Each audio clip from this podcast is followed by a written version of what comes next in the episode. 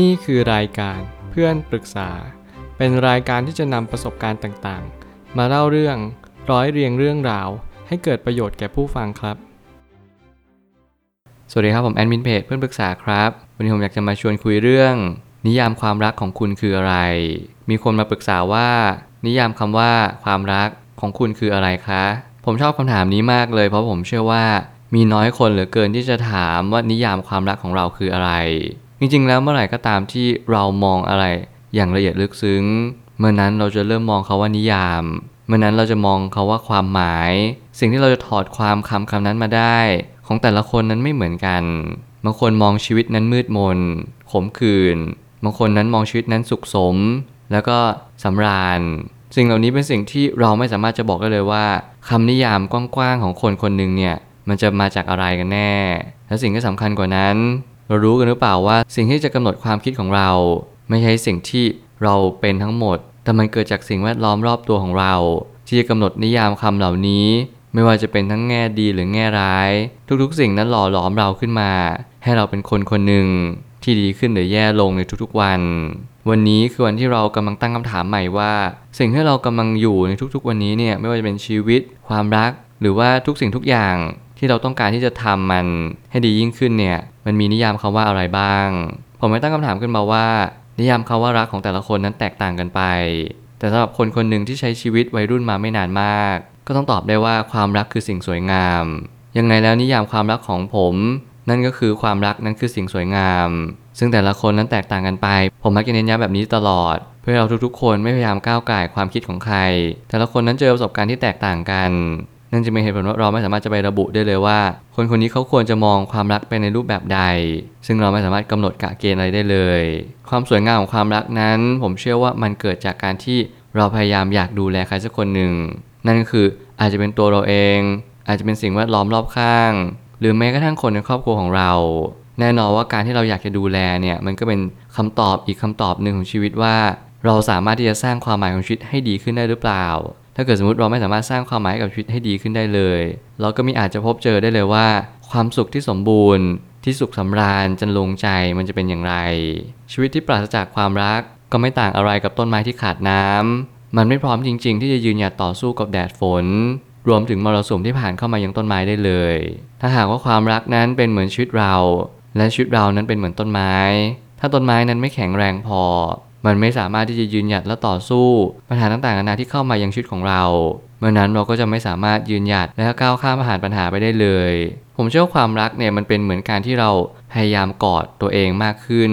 ถ้าเรามีคนรักเรามีครอบครัว เราก็จะกอดคนรักหรือครอบครัวเรามากขึ้น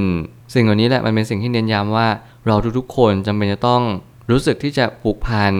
รู้สึกที่จะเกี่ยวโยงและเชื่อมโยงกับบางสิ่งตลอดเวลา เราทุกคนต้องการการยอมรับ จากสิ่งที่ทุกคนพึงต้องการที่จะได้รับมันไม่ว่าจะเป็นคนรอบข้างเรา สิ่งแวดล้อมรอบตัว หรือแม้กระทั่งคนในสังคม ทุกวันนี้เรากำลังไล่ล่าหาความรักกันอยู่หรือเปล่า ทุกวันนี้เรากำลังตามหาสิ่งที่เรียกว่ารักแท้อยู่จริงๆไหมไม่ว่าคุณจะกำลังหาตรงจุดไหน ขอให้คุณระลึกรู้อยู่เสมอว่าทุกที่มีความรักอยู่ในตัวเอง นั่นคือตัวของเราเองนั่นแหละ เป็นตัวสร้างเป็นตัวผลิต และเป็นโรงงานที่เราจะสามารถแจกจ่ายความอบอ้อมอารี ความเมตตา ความกรุณาทุกสิ่งทุกอย่างที่เราจะสามารถทำได้ ขอให้คุณเชื่อมั่นว่าคุณนั่นแหละ เป็นคนที่สามารถสร้าง และสามารถที่จะพดุงรักษาสิ่งเหล่านี้ไปได้ตลอดเวลา ความรักเปรียบเสมือนต้นไม้ มันจะเป็นที่จะต้องดูที่รากแก้วของมัน ถ้าลำต้นตั้งตรงได้ แล้วทุกอย่างก็จะค่อยๆ มั่นคงมากขึ้นเรื่อยๆสำคัญที่สุดคือเวลาเจอพายุฝน เหตุผลของต้นไม้ที่ดีที่สุด ไม่ใช่เพราะใบหรือว่าผลผลิตของมัน แต่มันคือรากแก้วหรือว่ารากฐานของความสัมพันธ์นั้นๆ เมื่อไหร่ก็ตามที่ต้นไม้เรามั่นคง เมื่อไหร่ก็ตามที่ต้นไม้เราใหญ่โตพอ เมื่อนั้นจะมีสัตว์เล็กๆ น้อยๆ เข้ามาอยู่อาศัยในต้นไม้ของเรา เมื่อนั้นแล้วเมื่อไหร่ก็ตามที่เราสามารถที่จะยืนหยัดอยู่ได้นาน พอเราแตกกิ่งออกใบสักพักเราก็ออกผลผลิตตาม สิ่งเหล่านี้เป็นสิ่งที่เราสามารถที่จะทำได้ในทุกๆ คน เราทุกคนคือต้นไม้ใหญ่ เราทุกคนคือต้นไม้ที่สามารถเติบโตได้อย่างไม่หยุดยัง้ง ขอเพียงแค่เราเชื่อมั่นและศรัทธาว่าสิ่งที่เราทำในทุกๆวัน มันคือเป็นสิ่งที่เรากำลังลงทุนกำลังหว่านเมล็ด เรากำลังปลูกต้นไม้ต้นกล้าต้นหนึ่งที่เราหวังว่าวันหนึ่งมันจะเป็นต้นไม้ที่เติบใหญ่ในอนาคตสืบไป สิ่งนี้ต้องใช้การบ่มเพาะต้องใช้ระยะเวลา ต้องใช้การรดน้ำและพรวนดินอยู่มหาศาล เราไม่สามารถที่จะทำอะไรได้เลย ถ้าเกิดสมมุติว่าใจเรานั้นไม่เชื่อว่าสิ่งเหล่านี้สามารถทำได้ ความรักที่ดีก็คือความรักที่เกิดจากการที่เราปลูกต้นไม้กันแต่ละคน เราและเขาสามารถที่จะปลูกต้นไม้ของตัวเองให้เติบโตได้ท่ามกลางอุปสรรคต่างๆ นานา เราจะไม่สามารถเลยที่อยู่ดีๆเราจะเป็นต้นไม้ที่เติบใหญ่ แล้วก็มีคนมาอยู่อาศัยเต็มไปหมดเลย วันหนึ่งต้นไม้นี้ก็ต้องถูกโค่นล้มลง เพราะมันไม่เพียงพอต่อจำนวนคนที่มาอยู่อาศัยนั่นเอง เราจึงจำเป็นต้องหาต้นไม้อีกต้นหนึ่งต่อไปเรื่อยๆ ทุกคนมีหน้าที่ที่ต้องปลูกและดูแลต้นไม้ของตัวเองให้ดีที่สุด และถ้าเราดูแลต้นไม้ของตัวเองให้ดี ทุกๆ สิ่งก็จะดีขึ้นตาม ไม่ว่าจะเป็นการดูแลต้นไม้คนอื่นอย่างถูกวิธี ไม่ว่าจะเป็นการเห็นแล้วก็แบ่งปันในสิ่งที่ควรแบ่งปัน ต้นไม้นี้ก็จะเป็นสวน คุณอาจจะสร้างเป็นสวนสาธารณะ และคุณอาจจะสร้างเป็นสวนหย่อม รือคุณสามารถที่จะสร้างออกซิเจนระดับปริมาณมหาศาลได้เลย พร้อมที่ทำให้โลกนี้นั้นดีขึ้น ถ้าเรามีต้นไม้ที่มากพอ จุดทดสอบของความรักคือการร่วมทุกข์ไม่ใช่การร่วมสุขแต่อย่างใด มีหลายคนที่ยังไม่เคยร่วมทุกข์กันมาก จึงยังไม่สามารถบอกได้ว่าคู่ชีวิตคนนี้ เขาจะอยู่กับเราท่ามกลางปัญหาได้หรือไม่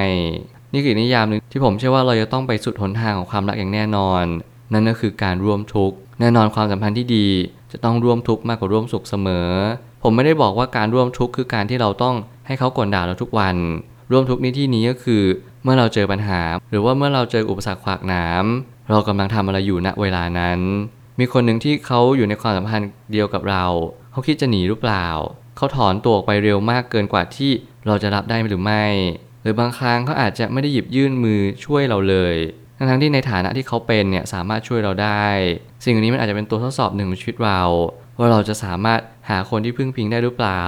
หาคนที่ไว้ใจจริง ๆ ได้ไหมก็ดูจากการที่เราร่วมทุกข์เนี่ยแหละเมื่อไหร่ก็ตามที่เราร่วมทุกข์เจอปัญหา เราก็ต้องการกำลังใจ ต้องการคำปลอบโยน หรือแม้กระทั่งต้องการสิ่งที่เล็กๆน้อยๆนั่นคือคำพูดที่เราคุยหรือสนทนากันบ้างก็เท่านั้นเอง นี่แหละจึงเป็นเหตุผลว่าถ้าเกิดสมมติเราเป็นแฟนที่ดีเป็นเพื่อนที่ดี ผมเชื่อว่าการแนะนำเพื่อน การบอกในสิ่งที่ดีกับเพื่อน ถึงแม้ว่าเพื่อนอาจจะมี feedback ที่ไม่ดีกลับมา นั่นก็ไม่ได้แปลว่าเราควรหยุดทำการกระทำเหล่านี้ รวมถึงฐานะแฟนก็เช่นกัน